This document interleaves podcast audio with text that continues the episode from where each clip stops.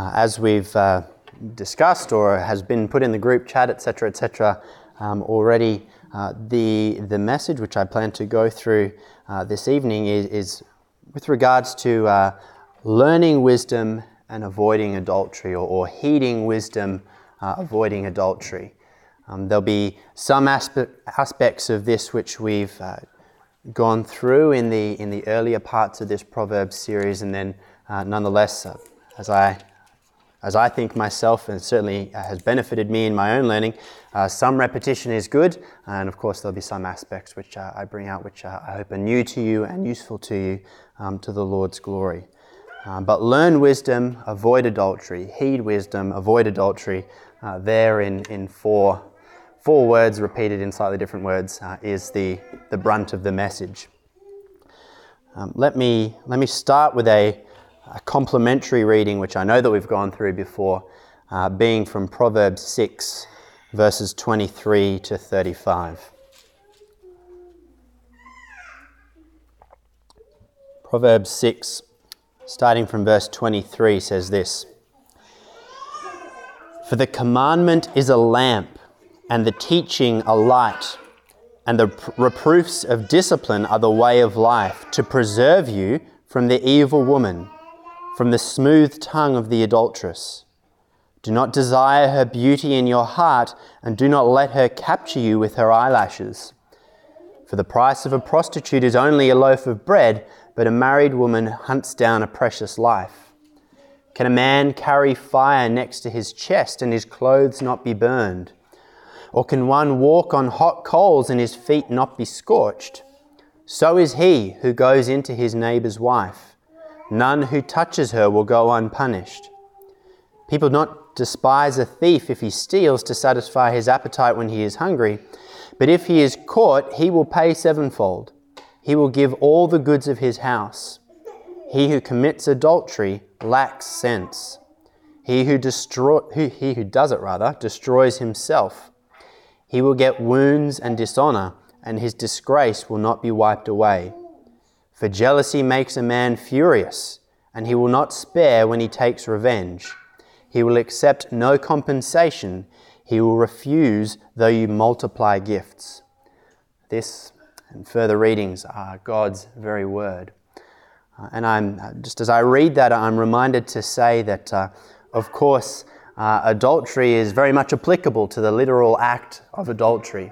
Uh, but of course, Jesus says uh, in, in various uh, certainly in his Gospels, of, of Matthew at least, uh, that even to, uh, to lust after a woman uh, is adultery of the heart. So, not just that physical act uh, of sleeping with another's wife or, or, with a woman who is not your own wife, uh, or women to husbands, uh, but even to lust after one who is not your own in marriage is adultery of the heart. There'll be, Lord willing, two points that we'll consider tonight. The first being in judgment, God may grant you the desires of your lustful heart. And the second, learn and live wisdom, and you will avoid the forbidden woman. But before uh, considering these things, I suppose the, uh, the negative aspects of, of sex and its drive, uh, I wanted to uh, briefly consider some of the positives. Sex and hence sex drive in the way that they were created and ought to be are good things. I'd go so far as to say they are inherently good things.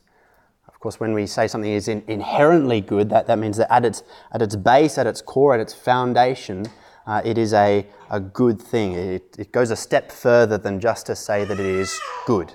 Uh, sex and hence sex drive in the way they were created and ought to be are inherently good things.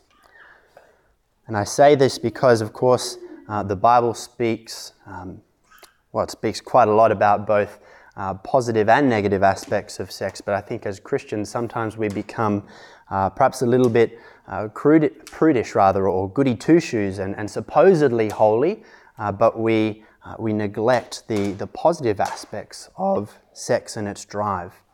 Uh, we ought not to be ashamed to speak of such things appropriately. And indeed, uh, as is no knowledge to, to many or all of you, uh, the Bible has some, some pretty racy stuff in it, if we can say such a thing.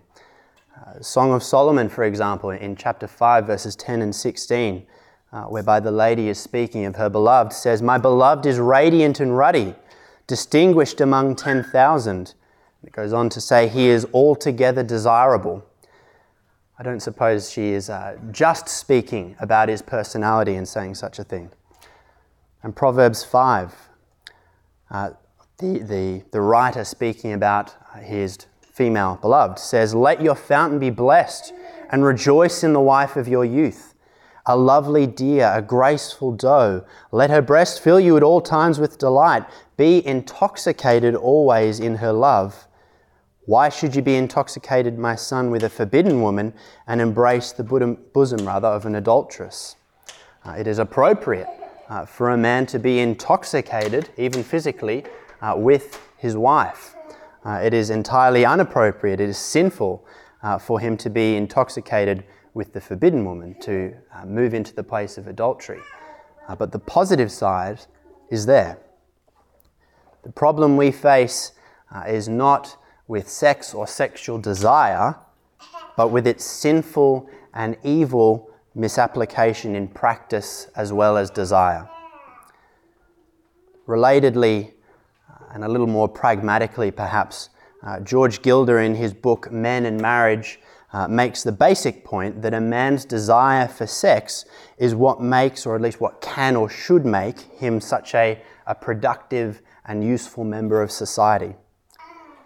Gilder basically says that uh, the man uh, wants sex, and so he must be a successful, respectable, uh, appropriate husband and father figure, such that a woman would be, uh, would be attracted to such a gentleman uh, and would be willing, in order to engage in, in marriage and hence sex with him.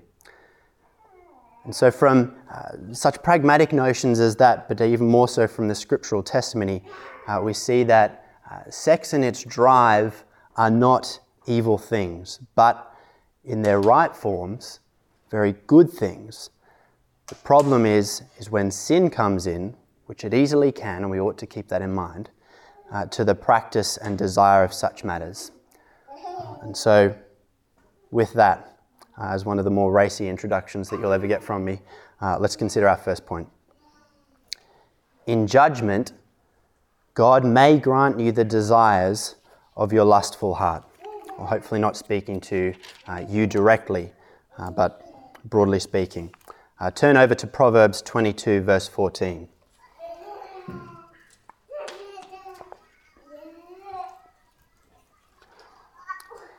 Proverbs 22:14 says this: "The mouth of forbidden women is a deep pit. He with whom Yahweh is angry will fall into it." The mouth of forbidden women is a deep pit. He with whom Yahweh is angry will fall into it. The uh, forbidden woman is a, a personification of an adulteress. It is a, a, metaphor, though of course it may have literal applications. Uh, and so by extension, it applies to, to lust more generally, and hence uh, is in line with Jesus' statements on the same. Uh, it is not suggesting uh, that we should be sort of suspiciously looking around at all of the women in our lives, or, or once again, to reverse those uh, with, uh, with women to men. Not suggesting that we should be looking around for this, this mystical forbidden woman or forbidden man in our lives, sort of taking sideward glances at them, wondering if that's the forbidden one. Uh, rather, it speaks, it's a personification of adultery, lust, etc to draw a uh, perhaps a foundationally similar, similar conclusion to what I'm trying to make. Uh, consider with me, don't turn there because it's quite a lot of verses and they're not all directly applicable. Uh, but consider the testimony of uh, 1 Samuel 8. In this chapter, uh, we read of Israel's request for a king like all the nations, or the other nations being sort of the key phrase in verse 5. Uh, Samuel subsequently consults the Lord, who says that the people have rejected him, being God, and not Samuel, and thus Samuel should obey their voice in verse 9. just that he ought to solemnly warn them of what a king will do. And by the by, just as a, uh, a side point not related to the main sermon for free, uh, within that chapter, uh, Samuel uh, recounts that a, a, king will charge these people a basically a 10% tax rate. Uh, and he talks about this in a, a negative, bad kind of way. Uh, if we live in a land that has up to a 50 cent in the dollar tax rate, I wonder what that means for us. That's a side point, as I say. So Samuel consults the people. He tells them of what a king will do, uh, but the people continue to request a king in verse 19. So God commands Samuel to obey their voice and make them a king. Verse 22. And the subsequent history of Old Covenant Israel is replete uh, with the many difficulties that are in no small part caused by the kings that Israel requested. So, what's the point? Why are we talking about kings in amongst this message of heeding wisdom and avoiding adultery? Well, for a start, be careful what you wish for. Israel desired something which was sinful, uh, not so much the desire for a king in and of itself, but a desire to have a king that we also may be like all the nations.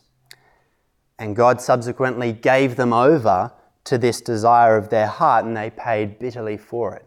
He judged them for this sin which they continued to request, which they uh, sought after uh, with great zealousness. In like fashion, uh, it appears in Proverbs 22 that the one with whom Yahweh is angry will fall into the deep pit of the forbidden woman. And presumably, the reason he falls into this particular pit of the forbidden woman of lust, etc., is because they have sought, this person has sought after that particular sin uh, so repeatedly. Romans 1 perhaps uh, complements the same, where in verses 24 and 26 it says, Therefore God gave them up in the lusts of their hearts to impurity, to the dishonoring of their bodies among themselves. In verse 26, God gave them up to dishonorable passions dishonorable, uh, gross, vulgar sexual passions. In a sense, uh, you want to seek after this sin, says God. Okay, have it. See how that works out for you. He judges them uh, for pursuing such things. But in a sense, in another sense, regardless of whether the continual pursuit of sexual sin uh, is the reason one would fall into the forbidden woman judgment or otherwise, uh, or if it is a more general judgment of God, nonetheless we must seek the solution and avoid such a plight of the judgment of God. Which brings us uh, to the second point learn and live wisdom, and you will avoid the forbidden woman. What is the solution? Actually, though I have it in my notes, turn back with me to, to Proverbs 6.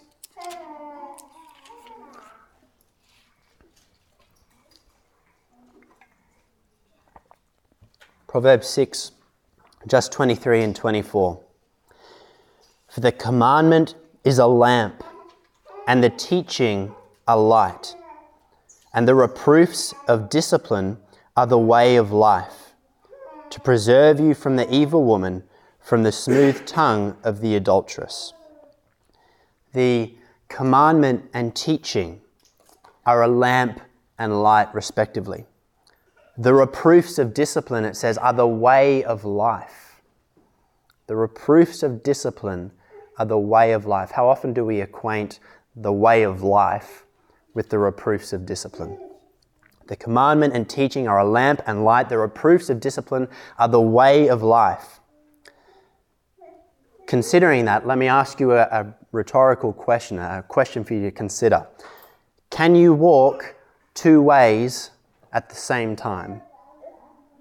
If I said to you, uh, walk east, I don't know if that's east or otherwise, I'm terrible with those things. If I said to you, walk east, could you at the same time walk west?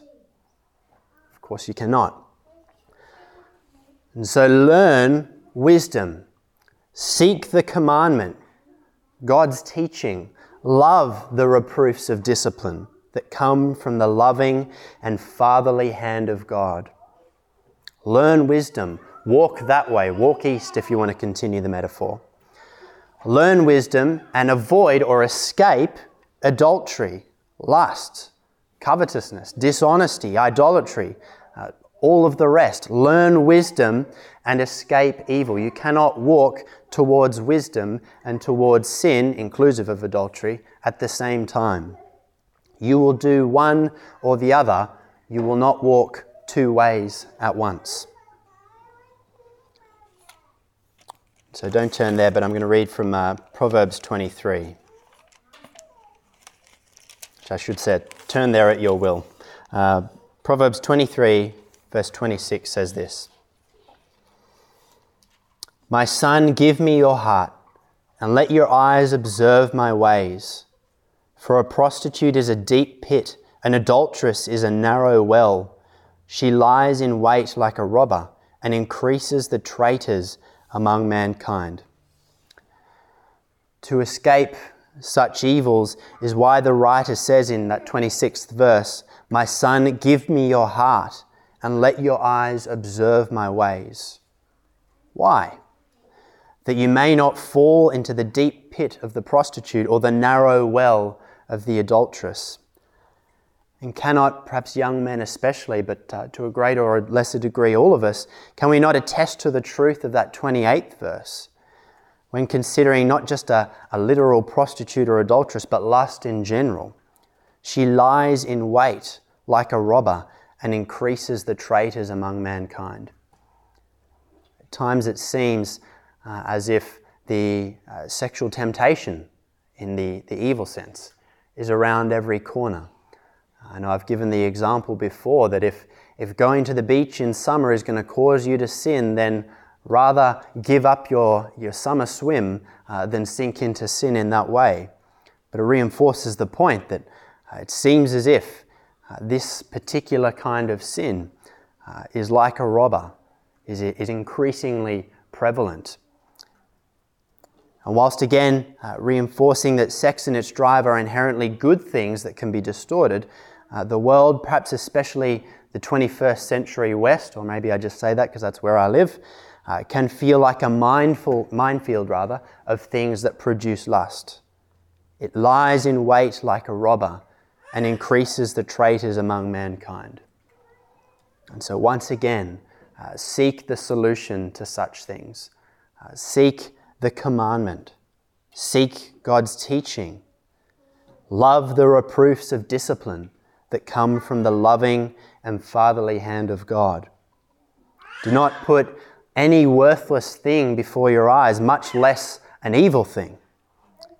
And walk in the ways of godliness, and you will avoid living the life of lust. You cannot walk two directions at the same time. And encouraging all the more is the fact that we do not do this in our own strength. If we have been uh, if we have had that holy heart surgery, whereby that heart of stone is plucked out and the heart of flesh is put in, then we are made alive to Christ and dead to the ways of sin. Uh, so it is He who has done that saving work, and He, by His Holy Spirit, who continues to fuel us on in the same direction. Uh, if you struggle uh, with the sin of adultery or with the sin of anything, uh, spend greater amounts of time in prayer and devotion to the Lord. Uh, replacement of, of such sinful tendencies with such good ones uh, will be a mechanism used of the Lord in order to uh, spur you on to walk in the right way. And so, to put it in a sentence, if you would avoid evil, adultery, and more, learn wisdom and live in its ways. So, the two points, just to recap in judgment, God may grant you the desires of your lustful heart. You continue to pursue such things, God may well hand you over to them in judgment. And secondly, learn and live wisdom, and you will avoid the forbidden woman. And though I know it is uh, poor practice to introduce new material within the conclusion, uh, perhaps one major solution to avoiding such sin, or any sin really, uh, is to, to treasure Christ. Uh, indeed, as Tom preached on last weekend, maybe such a message is something that we ought to uh, listen to or contemplate with some frequency. And so we ought not to be uh, inherently prudish when it comes to sex and its drive, uh, but because of the ease of being drawn into sin and the prevalence of lust and adultery around us, uh, it is something which is certainly worth our while being mindful of. And so, once again, learn wisdom, avoid adultery.